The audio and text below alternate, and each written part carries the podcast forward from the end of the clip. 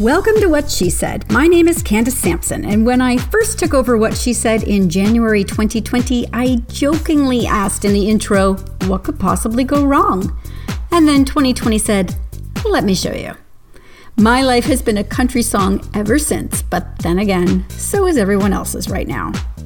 Thankfully, through this podcast, I get to meet the most amazing women in Canada and around the globe and share their stories with you. What She Said is here to talk about anything and everything under the sun as interpreted by and through the perspective of women. Because honestly, we've heard what he said for long enough. If you like what you hear, be sure to hit subscribe and share this podcast with a friend. Today's show is coming right up. Women 20, aka the W20, is an official G20 engagement group forming a transnational network of women's organizations, female entrepreneurs associations, and think tanks. The main goal of Women 20 is to promote women's economic empowerment as an integral part of the G20 process. At the beginning of this year, my next guest assumed her role as the W20 Sherpa for the year of Saudi Arabia's presidency. Little did she know, of course, that she was stepping into this role in the mother of all years. In this next interview, we discuss the policy focus areas the W20 is actively seeking to change, whether or not women's rights are at risk of being rolled back, how this pandemic is impacting women around the world, and what we can expect to see in the second half of 2020. Meet Salma Al Rashid, who joins me from Riyadh, Saudi Arabia, on what she said. Hi, Salma. Thank you so much for joining me today. Hi, it's a pleasure. Thank you for having me, Candace. It's a pleasure to be with you today. So I have to tell you, this is like literally the, um, I guess, uh, furthest interview I've ever done with you in Saudi Arabia uh, and me in Ottawa, Canada. This is definitely the the most long distance interview I've ever done. So thank you so much for taking the time out of your day. Uh, let's jump into your role with the W20. Let's talk about how you fell into this role, or you know, not fell into, but how it came to be. Okay, thank you very much, uh, Candace. And this is the, this is the beauty of technology that even across all these oceans and continents, we can still uh, connect and, and and share more about this uh, universal topic on women empowerment. Uh, I I came into the W20. I started as the I work for a local non-government organization based in Riyadh, Saudi Arabia, that focuses on women and girls. It's almost 60 years old. The way we serve women changes over time as women's needs uh, change. So women's needs in the 60s, 70s, 80s have changed a lot, especially in Saudi. So I'm lucky to see the past three years of the huge reforms happening. I work as a chief advocacy officer in the organization. So I work on advocacy efforts, working with decision makers on a national level and an international level. And part of that work made me participate with the Women 20 during the Argentinian presidency in 2018 as the head of the Saudi delegation to the W20, and then during the Japanese presidency in 2019, and then um, leading as the Women 20 Sherpa for this year under the Saudi presidency of Women 20. So, what does a Sherpa do? So Sherpa, I mean, as you know, Sherpa is the person who carries the heavy weights right. going up. That's what I. That's what I envision. I'm like, you're climbing up mountains. No, so. it, it, certainly feels like climbing a mountain. I tell you, Candace, but it's a, it's a, it's a, a role equivalent to an executive director we do a lot of heavy lifting of connecting, bringing together the W20 delegates. So we have members across the G20 countries. So we have members from Canada, Uh, the US, Brazil, Argentina, India, South Africa, Indonesia, China, Japan, Australia. So, really diverse. Our role is to bring these women together to discuss what are the most urgent topics for women every year and what do we need to put forward to the G20 leaders to get their commitment on the most urgent urgent topics to further advance women's economic empowerment. So my, my role is to bring them together, bring the best out of these amazing delegates that we have across the G20. Well, you, you said two words in there that I think are, you know, urgent urgent uh, topics and i mean there's nothing more urgent than this pandemic so you know when you started say in january uh, to maybe March. Where were your discussions centered around pre pre pandemic, and how has that now shifted uh, now that we are in a pandemic economy? Uh, thank you, thank you. That's a that's a great question. So, I mean, we did we we we took the handover from our Japanese colleagues in November of 2019, and we would not imagine that this is the reality we'll be living in today. In January, we had our first kickoff meeting. We had our delegates fly into Riyadh, and we had a um, two-day meeting, really thinking about a lot of the what are the most pressing topics. But then the pandemic uh, uh, came in and it disrupted our our plans it disrupted what we so it shook us in the beginning. And the thing is when you talk about women's issues we started so women started at a disadvantage. We just covid-19 exacerbated the issues that were always there right? So when we we we, we started at a disadvantage and it highlighted it didn't teach us anything new but it highlighted the issues that women and girls were facing even pre the COVID uh, pandemic era. For, uh, for us, for this year, we've, we've introduced in January, um, so the W20 typically works on financial inclusion of women, labor inclusion, digital inclusion, and every year, every presidency introduces a new topic. So we've introduced inclusive decision making because we believe that it's important to have women beyond having that, and I hate to say this word, token female on a board, but really having women at every level of the decision making process. Who gets to sign off? Who gets to, to discuss these really key decisions, whether it's in local government, a private sector, a public office? Um, so we've included decision making, but when COVID 19 hit, it made us it, it, it increased that sense of urgency to certain topics. So for example digital inclusion. There is a huge uh, gender divide in access to technology, uh, girls accessing STEM, and not only uh, learning STEM, but even working in that industry, having um, we you know google some say google uh, when you search a google search is a female because it knows everything but reality is it's a male because artificial intelligence is biased. Most of the time a lot of people um, the, the, most of those who program and, and write down these algorithms are males. And we need more diversity in who designs these these programs. So covid-19 highlighted that issue. It highlighted the issue of care the whole care infrastructure. So women are now working from home but they have to care. So it's they're they're becoming teachers they're still the caregivers and they're still expected to do their jobs. So it really highlighted a number of issues that made us, as a W20, with our delegates, bring to the front of our discussions what needs to be done now immediately. So we've decided collectively with the W20 to approach this year differently. We have a set of recommendations that call for immediate action to uh, um, accelerate recovery, but an equitable recovery. How can we reset and build back better? And then a set of recommendations that is more long term and to ensure that we don't find ourselves again in the same place. Do you worry about this pandemic setting back the women's rights movement? I mean, I read an article just last night that you know women are leaving the workforce in droves, uh, not by choice, uh, simply because they, they have no choice. they have to take care of their children, they have to take care of their home. Uh, it, it's setting them up for long term poverty. There's all kinds of, of, ramifications from this. However, we, you and I both know there, are, there is a group that think that's exactly where we belong is at mm-hmm. home. Mm-hmm. Mm-hmm. So, do you worry this is going to set us back?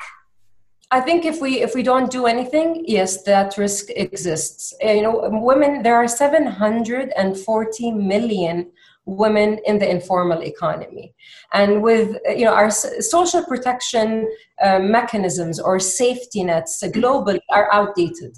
You know, they they they cater to the uh, traditional model of jobs, and people today do not have that traditional uh, job, we need to expand these safety nets. We need to, un, you know, cater to those, and especially women. Women are vulnerable in these positions, and um, the G20 countries or economies have injected a lot of financial stimulus and packages in the uh, in the economy to help you know uh, mitigate the impact of this pandemic but if we are not doing it right if we're not targeting the most vulnerable groups and i hate to lump women in uh, uh, women are so diverse and let us not lump them all in a vulnerable group because they're strong empowered and we need to fix the systems the systems need to be fixed to cater to women. So not fix the women, but really fix the systems.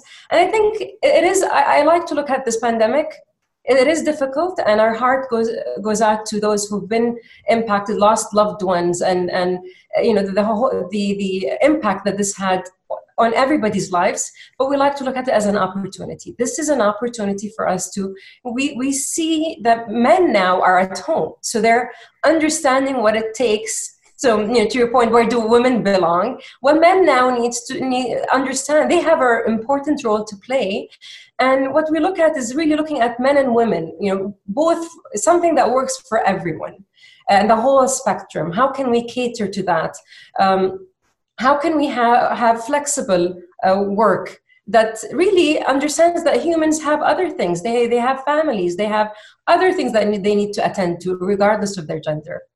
So you have a number of key policy focus areas. Let's talk about those. So you mentioned digital inclusion uh, what are the other ones that you, you've identified so we've um, typically the W20 focuses on on, on key uh, policy areas, as you mentioned, digital, which I men- mentioned just now, financial inclusion, so access to finance, and in this we cover um, a wide range of issues. It's not just um, so.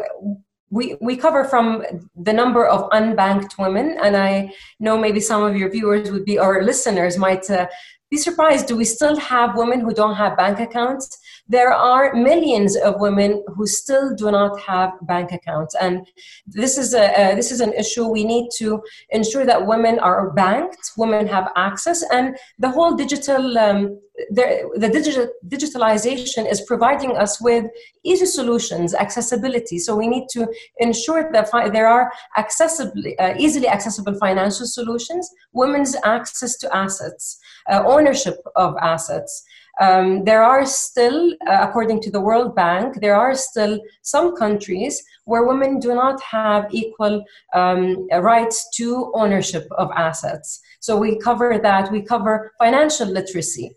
Uh, a lot of people, no matter what their um, economic background, are not really they need more financial literacy how do you invest but also we we we um, we discuss issues that what can financial institutions do to ensure that we understand when we when financial institutions give out credit. Are we counting how many are we giving to women owned businesses versus men owned businesses? Are they really is there are there biases? Do um, creditors tend to want to give loans out to men, uh, uh male-led uh, um, businesses or not. So we need that data. That a collection of sex disaggregated data is very important. So that's for financial inclusion in in in a, uh, in a summary. We talk also about labor inclusion. Uh, you know, as you know, the G20 is an economic forum, so we focus on what needs to be done to empower women economically. And labor inclusion, we discuss uh, women's uh, participation in the labor markets, but not only the numbers, the quality of women's uh, participation. So, what, what is the quality of jobs? Um, uh, you know, uh, you know, equal pay for work of equal value, uh, transparency and reporting of salaries. Um, it's it's interesting because so I, I I'm sitting here in Riyadh. You're sitting in Canada. And I, I, have the pleasure of working with people around the world. And it really um, is interesting for me to see, no matter our differences, women have similar issues. There are similar issues across the world of what women suffer from. So when we talk about labor inclusion, we talk about the whole care economy, what needs to be done in the whole care infrastructure, addressing the women's roles as caregivers, but not only as mothers, the elderly, any any person who needs care, it, the burden of that is always on women. So, what needs to be done to address these issues? Uh, inclusive decision making and women entrepreneurship. So, we also discuss women's entrepreneurship. What needs to be done to uh, empower women entrepreneurs, ensure that they have that there are um, national plans set in place that cater to women's needs, their capacity building, and so on. And inclusive decision making, as I mentioned, in public political offices, but also in the private sector. We need more women in the decision making. We need decision making bodies to look like us. So we need more women there. and and so all that's running through my head as you were mentioning these you know these these things was you know uh, you know financial inclusion digital inclusion. All i could think was who's at the table of at these places that are making these decisions? Who's at you know the the table at the banks and and at the big companies you know uh, making these decisions? And if you were to, if we were to look i'm sure no surprise to anybody it would be primarily men. so that, that, that's what we have to, to change, obviously, is to get more women at the table who are making these big decisions. So we know all of this. Let's look at how this, this is impacted because um, I have some numbers that you sent to me about how this pandemic has hit, and it may um, surprise some people listening. Let's talk mm-hmm. about some of the, the, the, the numbers, the, the statistics of what we know uh, about women and this pandemic. Uh, maybe start with the four hardest hit sectors. So the so the hardest so we know from our research. So W20 recently um, jointly issued a statement with UN Women addressed to the G20 ministers of finance and central bank governors, and we wanted in our statement to call on the uh, ministers of finance and, and and central bank governors to really when they look at their response policies and fiscal policies to ensure that these policies, first of all, we need women, as you mentioned, part of these decision making bodies. When they put the plans, we need women at the table having, uh, you know, participating in these plans. But then we need to ensure that when they're trying to, you know, contract some fiscal spaces to ensure that they don't uh, cut down from really necessary um, sectors. Um, we've seen around the world cutting down on healthcare pre-COVID, we're paying the price today with looking at some countries' um, healthcare sectors. The hardest um, hardest hit um, uh, sectors, obviously, is where women make the majority of these sectors. Seventy percent of the um, workforce in health care are women. They make up 70% of that sector. Um, you know, 527 million women, 527 million work in these four, four hardest hit sectors, which are accommodation, food services, real estate, business, and administrative um, uh, activities, and as well as retail. These are the businesses that either closed down were furloughed. Um, tourism employs a majority of women. So pre COVID 19, we were excited that tourism has the capacity to really um, achieve the goals to, to employing women, but now it is one of the hardest hit sectors. So by you know by default, women are impacted by that. Um, a lot of these uh, businesses are going through reduced working hours. Uh, women, when asked to shelter at home, are being victims of domestic-based uh, violence. We, we've seen increase in that. Um, so it's really, these are alarming numbers. And part of what we do in W20 is say, okay, we know these numbers. What needs to be done? What kind of policies do we need to put in place and encourage G20 governments to adopt and, and take into a, consideration and um, commit to to alleviate this because and we're trying to build the economic case. This is not just a, the nice thing to do but this is the only way for us to rebuild the economy is to acknowledge that this is a gendered pandemic. It's no, it's, it's, different. it's funny you say that. You know i, I did an interview uh, the other day with um um, Meridian Credit Union, which is a credit union here in Canada. And one of the things that came up is that by 2026, now this is only you know six short years away. By 2026, uh, 50% of the wealth in Canada will be held by women. Wow. And we, but we're we're not seeing this. We're not seeing that play out in other other places. But yet we hold half the wealth. Yes. So there really so, does need to change absolutely and it's it's interesting I, I, didn't i mean interesting you share that because in saudi there was a report that came out recently saying that in the um, the gulf region of of, of um, the middle east uh, the, among the Gulf countries, Saudi women have the high are the wealthiest. But like you mentioned, we still have very low percentages of, of employ, um, labor force participation. We don't see women CEOs. We have some, but not enough. Uh, still very low percentages of women on board. So where is that? And the issue is that a lot of these women have that wealth, but are they really equipped? You know, do they? How how are they? Uh, like you said, how what, what does that? How does that translate? And is there a huge gap? So we still need more data to understand and, and, and disaggregated data for us to understand the details of that and what's happening there. So now that we're all shut down, you know, you know travel stopped, do, are you finding your job much more um, frustrating in terms of getting the policies in place that you need to see? Uh, because of the lack of face-to-face contact, the lack of being able to travel to other countries. What are some of the biggest hurdles you're, you're looking at right now? So that, that's a, that's a great question because I in the beginning I've been I've been in lockdown since March 13th. Hey, we're twinsies. Me too. so it's been it's been a while, but I I remember in the beginning I said you know it's the most the most difficult. Thing. How are you supposed to um, you know, uh, remotely lobby and advocate. My job is, you know, it's a, it's the meeting before the meeting. It's the coffee that's after the meeting. It's it's these things that you do on the side.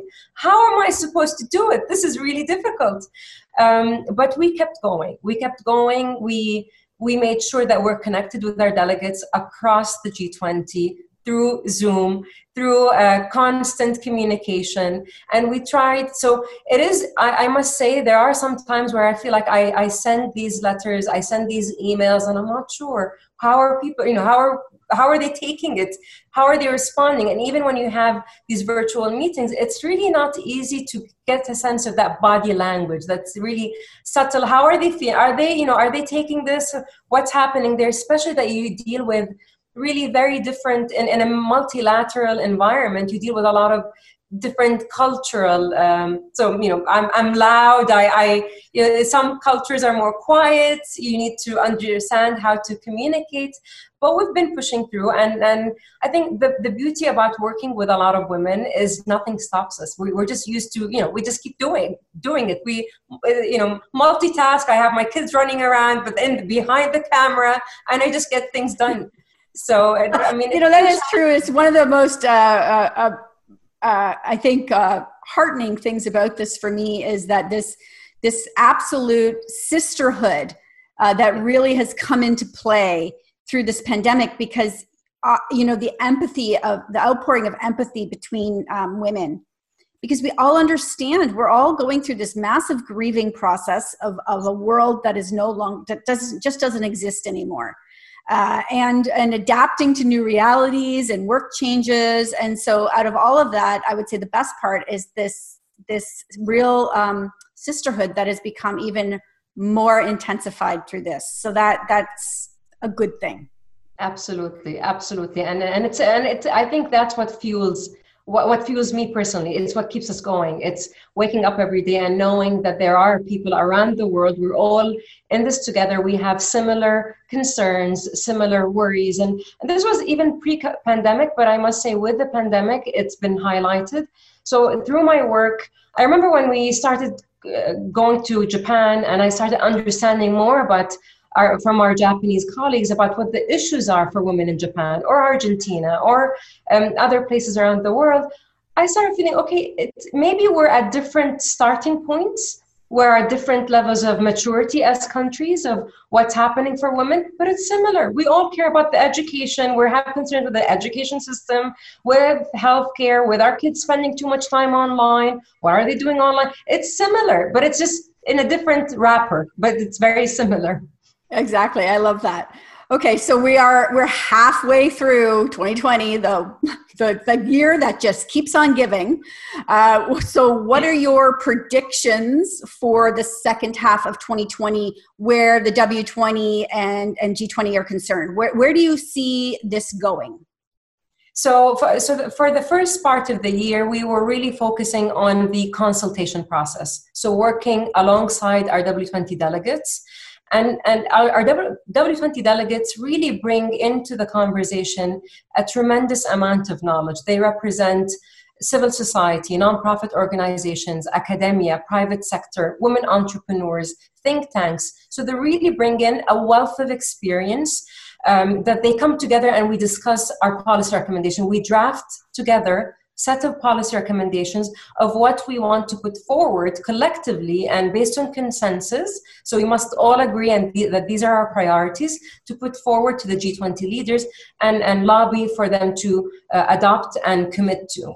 So that's the first part. But part of that process, we, we know that the wealth of experience and knowledge that we have within the W20 delegates is enormous, but we don't stop there. We also um, look for uh, knowledge from our knowledge partners. So we work with international organizations such as the International Labor Organization ILO, the World Bank, the OECD, and others. How can we come together learn from their use their evidence their data to support our work? So you know we know that these are important but what is the evidence? Where is the evidence? What does the data tell us and how can we push for that and that's part of why we did this statement with un women is coming jointly with these powerhouses with these really strong organizations and, and joining uh, forces and voices to bring forward what we believe in and what we think are of importance for women across G20 and beyond G20. We're done with that consultation process. It's mid July now. So, the second part or the second half of the year, now we're starting to focus on our advocacy and influence and lobbying uh, part, which for me personally is my favorite part because we it's, it's where it gets exciting, frustrating at times, I must say but we're hopeful. Um, we were concerned, I must say, in the beginning of the year for uh, there were a few statements coming out of the G20 that were gender blind. So we were a bit, uh, you know, that was I must say I was a bit, you know, it was the beginning of the pandemic. People, were, the morale was down, and then we have some statements coming out completely uh, not mentioning women. So that was a, a bit of a setback but we're still uh, you know going we're gonna we will stop we'll continue to hammer down until we get our message across. And we count on the support of our W20 delegates and our knowledge partners and platforms like yours, uh, Candace, to really get our message out. Uh, like you said, we need the sisterhood. We need to all speak the same language and start and, and keep saying the same thing. And, you know, it will move. So we're hopeful that the second part of the um, the year, the relevant G20 policymakers will start acknowledging the impact of this pandemic uh, on women and really put in place policies that address specifically and explicitly women's needs. So, not just general uh, you know vanilla or uh, you know very uh, generic recommendations yeah and, and, we don't want lip service we no. want action right? Absolutely absolutely. And actually on that point so one of the things that we're focusing our japanese colleagues last year introduced or focused on um, monitoring and account- accountability. So really the g20 is a non-binding forum. So it's a coalition of the willing. It's non-binding. There is no you know and there is no requirement to you know legally uh, report on any of the commitments. But we want more um, accountability. We want more reporting. So our Japanese colleagues have called for that. And in our presidency in Saudi Arabia, we wanted, as a W20 secretary, to take that forward, to continue what our Japanese colleagues started.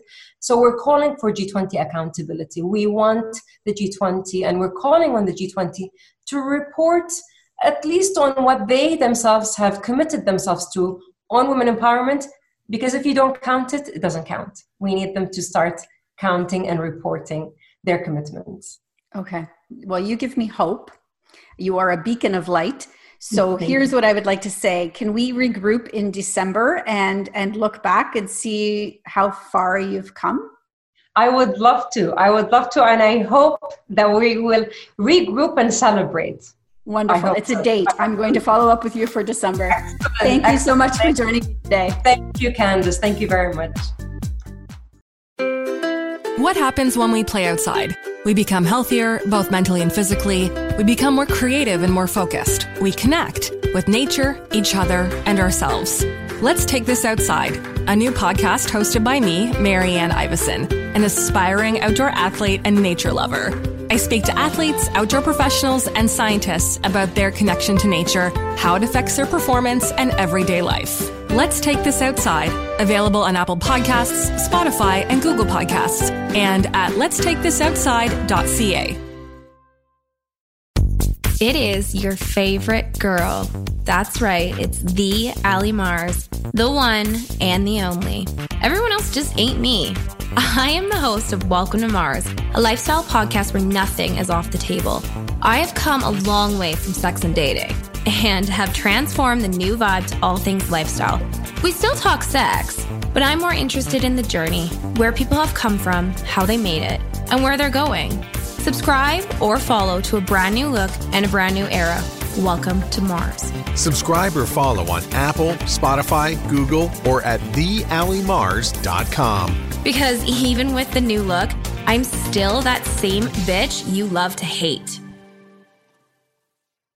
Another Sound Off Media Company podcast.